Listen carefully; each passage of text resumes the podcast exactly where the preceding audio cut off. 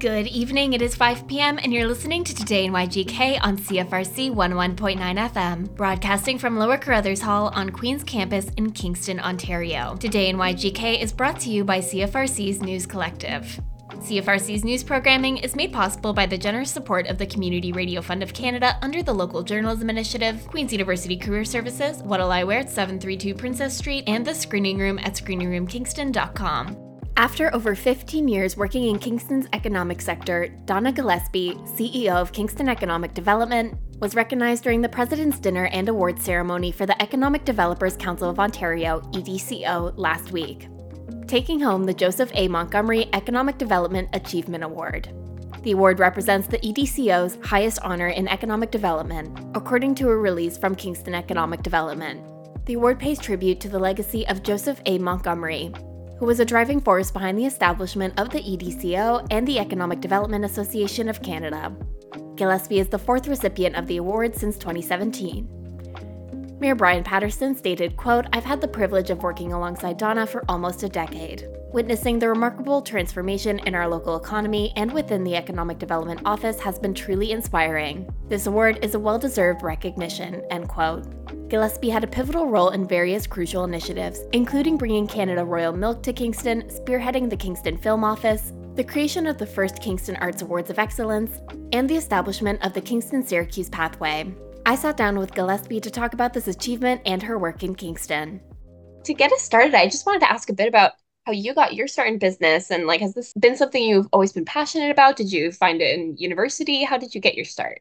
my career trajectory's been been interesting and, and rather organic. I came to Kingston to study, um, and at that time wasn't too sure what my long term plans were. So bounced around in arts and humanities and ended up with a double major in art history and classical studies, and got really involved in the Kingston community while I was doing my undergrad. So started volunteering with the Kingston Arts Council, the Modern Fuel Artist Run Center and these organizations gave me an opportunity, A, to, to learn what uh, a not for profit or an office setting was like, but B, to get involved uh, on a board of directors. So mm-hmm. over, over time, understanding different roles, be it the treasurer, the secretary role, about board governance, about operational um, assessment. So that that gave me a, an interesting background when I when I by the time I graduated.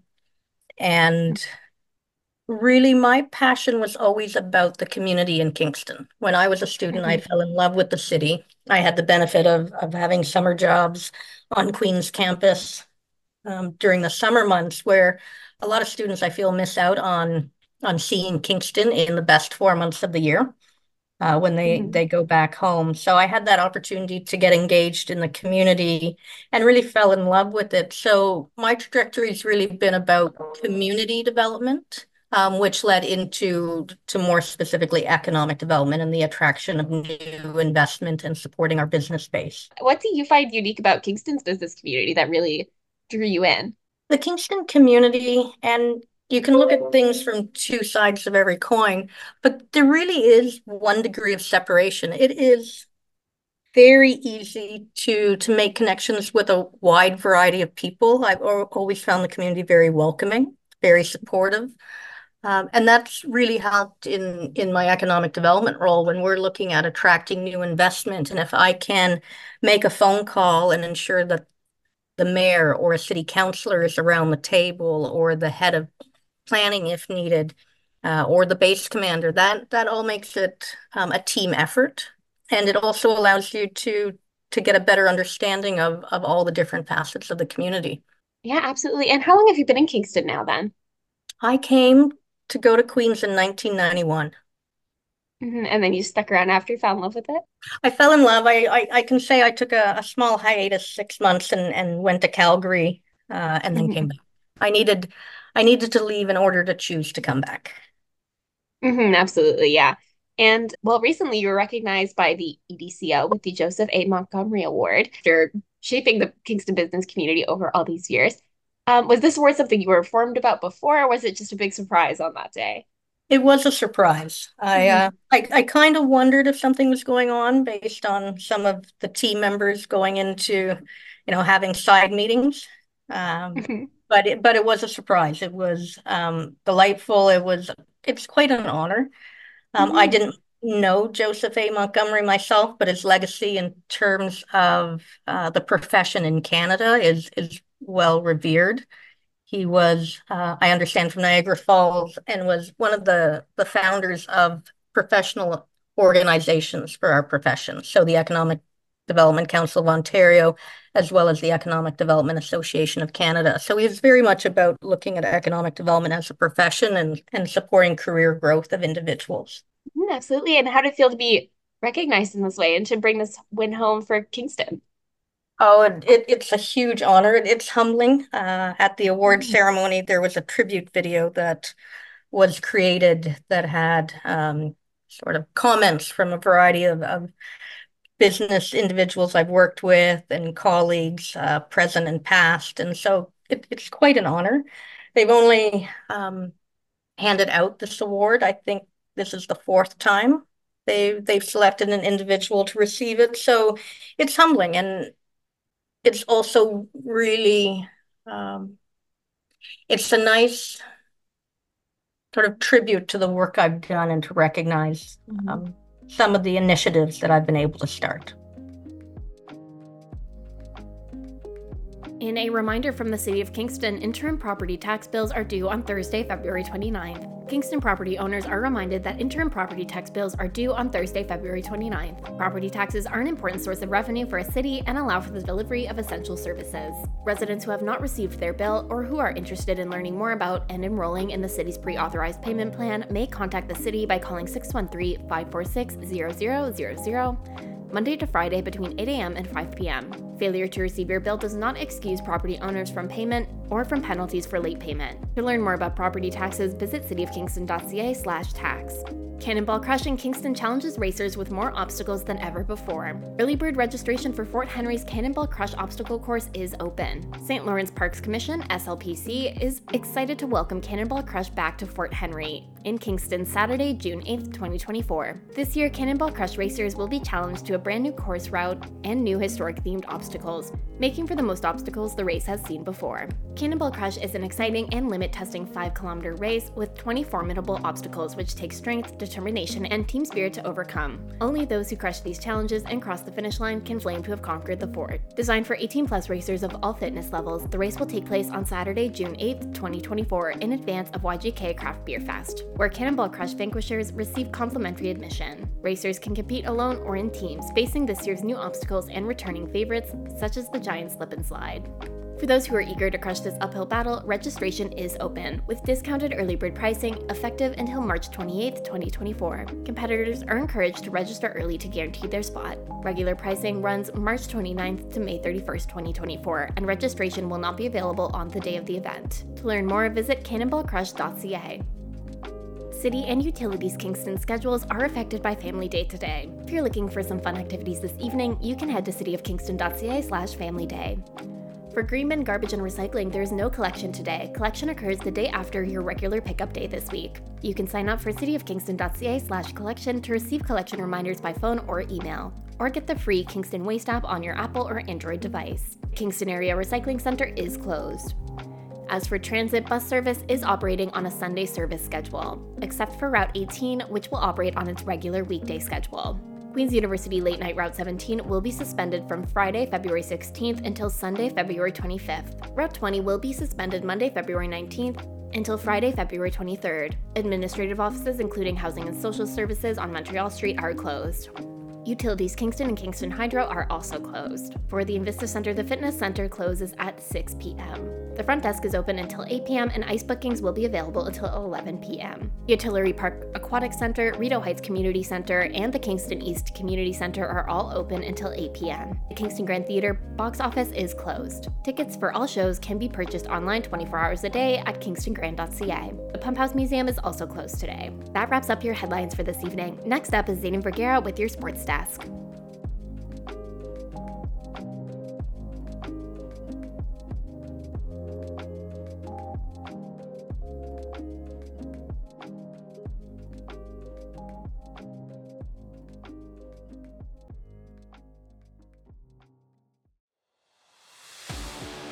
Good evening, everyone. My name is Zane Vergara, and it's time for your CFRC Sports Rundown. This past weekend, your Queen's University Golden Gaels men's basketball team hosted the Ottawa Gee-Gees and Carleton Ravens in their final weekend of the regular season. This weekend was absolutely pivotal for the Gaels because it helped determine the seeding for the playoffs, as the Gaels came into it as the number three ranked team, and the Ottawa Gee-Gees being the number two ranked team.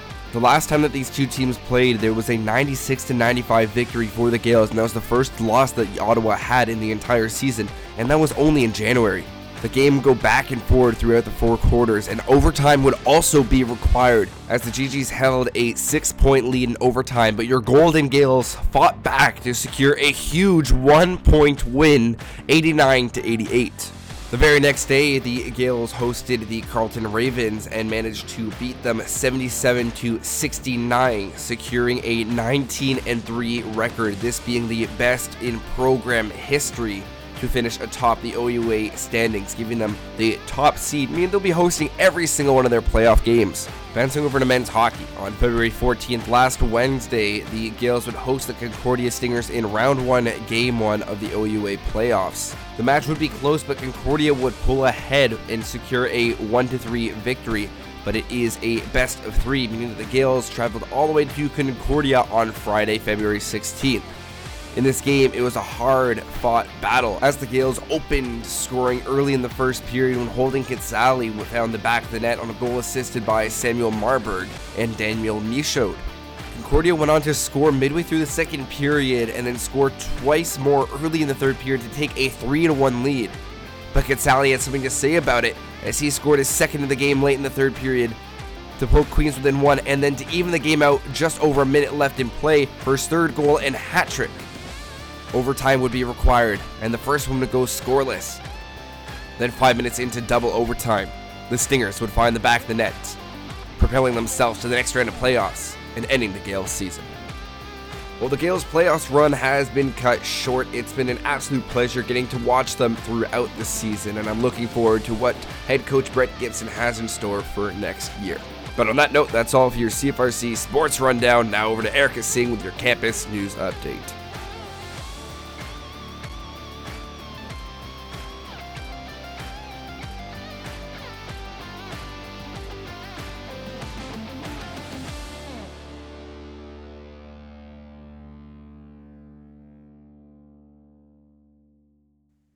Welcome to Campus Corner. My name is Erica Singh. Today I'm joined by Calder Bryson from the AMS.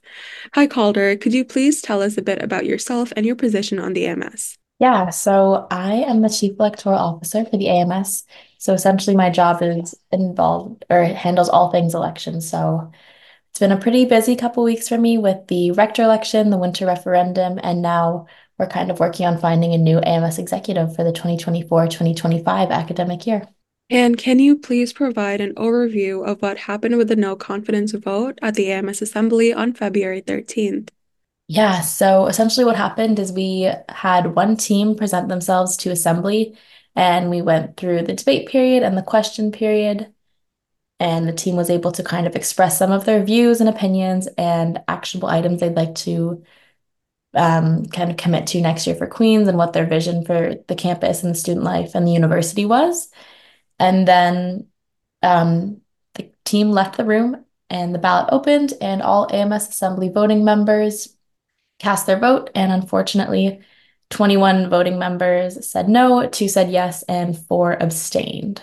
So the team did not pass the vote of confidence, and we are now looking for a new team.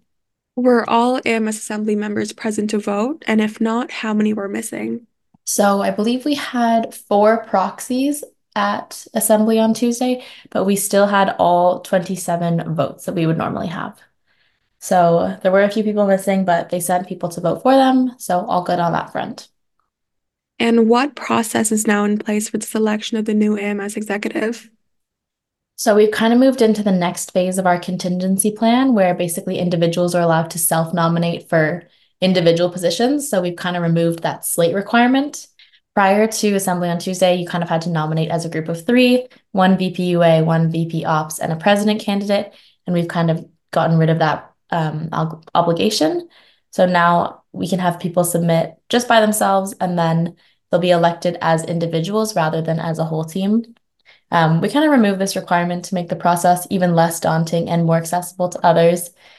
It's a little bit more difficult because you don't always know what kind of synergy and what kind of collaboration you're going to have amongst a team when you're electing individuals versus a group. But um, we are kind of in an extraordinary situation and we're taking measures to make sure that we do have people to be the executive for next year. When will information about the next meeting and the processes related to this process be made available on the AMS website and social media?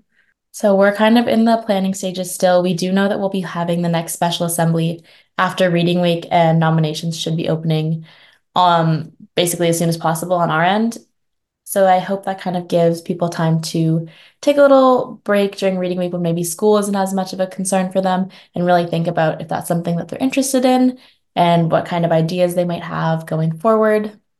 Um, as for specifics, I don't know any of the dates yet. We are still planning. Obviously, our hope had been that we would have a team by now. So we're kind of just moving into the next stage cautiously and finalizing all the details now. How will members of the AMS still be able to participate in the process? Yeah, so similar to how this special assembly was run, members at large are more than welcome to submit questions um, through our online form, or they can watch the live stream and submit questions through the YouTube chat. Um, they're also invited to attend assembly and ask questions live if they're interested.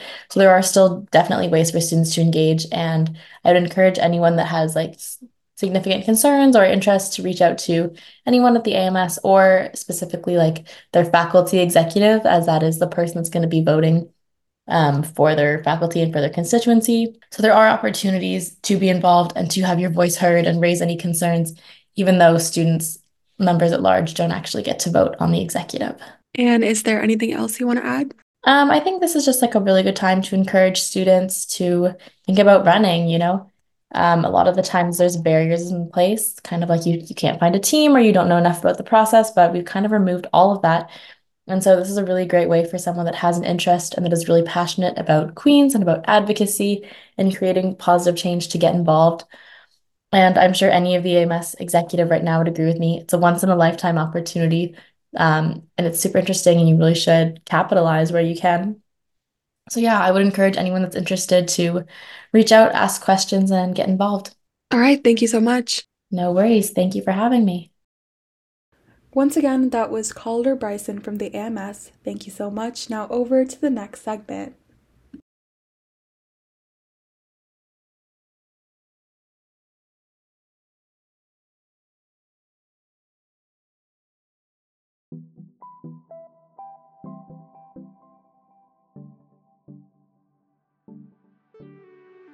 Now it's time for your CFRC weather report. Tonight, we're expecting increasing cloudiness early this evening, winds up to 15 kilometers per hour. We have a low of minus 13, wind chill minus 10 this evening, and minus 17 overnight. For tomorrow, we're expecting clouds to clear in the morning. Winds will be up to 15 kilometers per hour, and we have a high of 0, wind chill minus 16 in the morning. The UV index is 2 or low. For tomorrow evening, we're expecting clear skies, with winds becoming 20 kilometers per hour near midnight. We have a low of minus 6, wind chill minus 5 in the evening, and minus 12 overnight. Next up is your CFRC traffic report.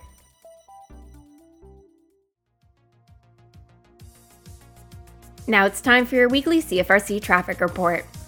Please note that the winter parking ban is still in effect. Motorists are advised that overnight on street parking is not permitted. PSPC wishes to advise motorists of an alternating lane closure on LaSalle Causeway for major rehabilitation until the end of April. During this period, one lane will be closed and one lane will remain open for alternating traffic. Motorists should expect short delays. Access will be maintained for pedestrians and cyclists.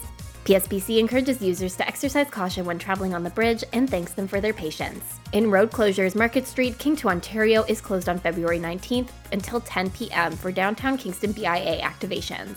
Market Street, King to Ontario will also be closed February 23rd from 7 a.m. to 6 p.m. for the removal of Horizon at Springer Market Square. University Avenue Union to Earl is closed until May 29th for the Queen's JDUC project. In parking disruptions, the Hanson Memorial Parking Structure Restoration Project is now underway. The work will take place throughout all levels of the building and will include efforts such as routine structural maintenance, repainting, replacement of waterproofing materials, and other upgrades. The work began earlier this month and is planned to conclude in late December 2024. The work will be completed in phases to allow the building to remain open to public parking for the duration of the project. It is anticipated that no more than 50% of the available 271 parking spaces will be closed at any time. There is also parking availability at the Chown Memorial and Robert Bruce Memorial parking garages and the two adjacent blocks to the west. In other delays, Queen Street, Montreal to Sydenham expect an eastbound lane closure until April 1st, 2024. Detours will be in place for the duration of the closure.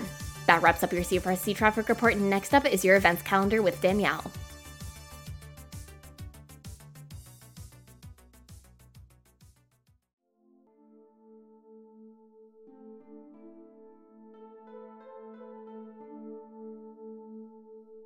Now it's time for the CFRC Community Concert and Events Calendar for February 19th to 25th. Have an event you'd like covered on our website and news programming? Contact us via cfrc.ca today.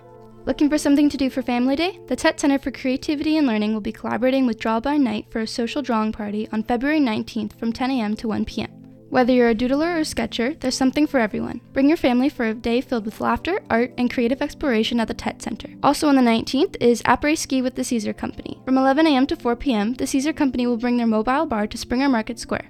Enjoy a skate in the square, followed by a cozy beverage by the fire. On February 20th, the Beading Circle, a drop in program at Four Directions Indigenous Student Center, will be hosted from 12 a.m. to 2 p.m. The circle is open to all Indigenous students at Queen's University. You can pick up a new skill, work on an existing project, or just hang out. Beading supplies will be provided. On February 21st, head over to Mitchell Hall to pet Oscar, the fluffy golden retriever. Oscar is a St. John's ambulance therapy dog who will be greeting students on the main floor from 12 to 1 p.m. No registration is required. Feel free to drop in at any point during the hour. On February 22nd, Making Home, a love letter to Cataraqui Kingston, will take place at the Agnes Etherington Arts Center from 6 to 7:30 p.m. This 45-minute tour focuses on reflecting on place and the concept of making home while observing and exploring artworks in Agnes's current exhibitions. The program will be followed by a 45-minute art making activity. To register for free, visit agnes.queensu.ca. Also on February 22nd, the Department of Physics, Engineering Physics, and Astronomy at Queen's University will be hosting an online solar eclipse webinar from 7 to 8 p.m. On April 8, 2024,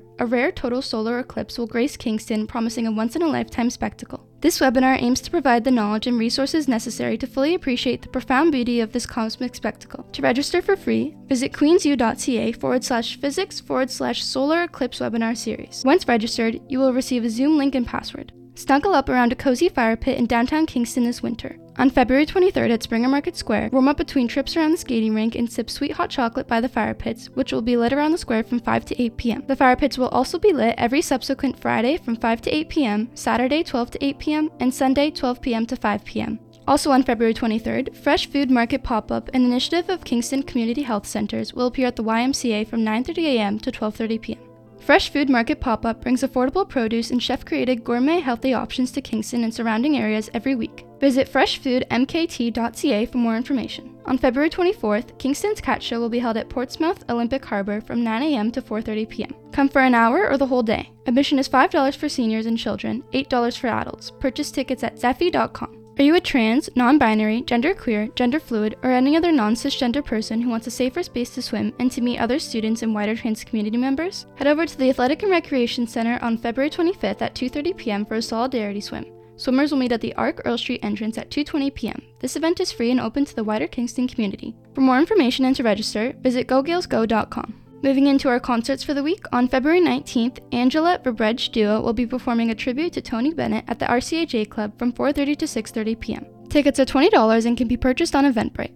On February 20th, Tom Savage will be hosting an afternoon happy hour jam at the RCHA Club. This is an open mic jam with Tom Savage and friends where everyone is welcome. The event is free and runs from 4 to 7 p.m. On February 21st, Clear Breeze will be performing at the RCHA Club from 7 to 10 p.m. Cover is $5. Also on February 21st, a free open mic night will be taking place at St. Larry's Pub from 7 to 10 p.m. This is all ages. On February 22nd, there will be a free karaoke night at the Royal Tavern from 7 to 10 p.m. On February 23rd, the Strumbellas will be performing at the Isabel Bader Center for the Performing Arts. Doors open at 7 p.m. and the concert starts at 8 p.m. Tickets vary in price and can be purchased at ticketscene.ca. Also on February 23rd, Lisa Lehman and friends will be performing a stand-up comedy show at the Royal Tavern from 4:30 to 7 p.m. for free. This event is 19 plus. On February 24th, KPP Concerts will be hosting Terra Lightfoot with Greg McPherson at the Broom Factory from 7 to 10 p.m. Tickets are $25 and can be purchased at ticketscene.ca. Also on the 24th is Alternative Rock at the Mansion. Echoes, The Sweet Machete, and The Winter in Canada will be performing at the Mansion from 8 p.m. to 12 a.m. Cover is $10 and the event is 19 plus. On February 25th, Angela Cheng will be making her solo recital debut at the Isabel Bader Center for the Performing Arts. Consistently praised for her brilliant technique, tonal beauty, and superb musicianship, Canadian pianist Angela Cheng is one of the country's national treasures. The performance starts at 2:30 p.m. Tickets vary in price and can be purchased at queensu.ca slash the Isabel. And lastly, on February 25th, head over to the Toucan at 10:30 p.m. for a free 19 plus karaoke night. This has been Danielle with your weekly event and concerts calendar. Wishing you all a great week.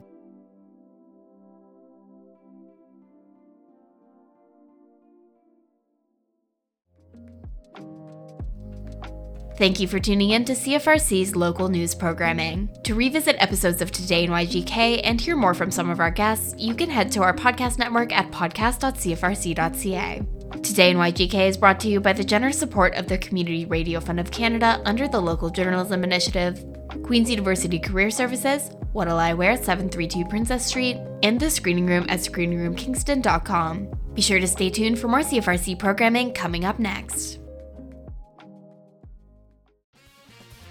What'll I Wear offers the best in vintage, funky, one of a kind treasures, clothing, accessories, and a fabulous selection of jewels, vintage and new. Find the cutest purse, the most dashing of hats and sunglasses, everything to complete your individual look. What'll I Wear has it all. They can dress you from top to bottom. Find your new fashion fave at What'll I Wear at 732 Princess Street in Kingston. Visit their new location and follow them on Facebook to keep up to date with what's in store at What'll I Wear.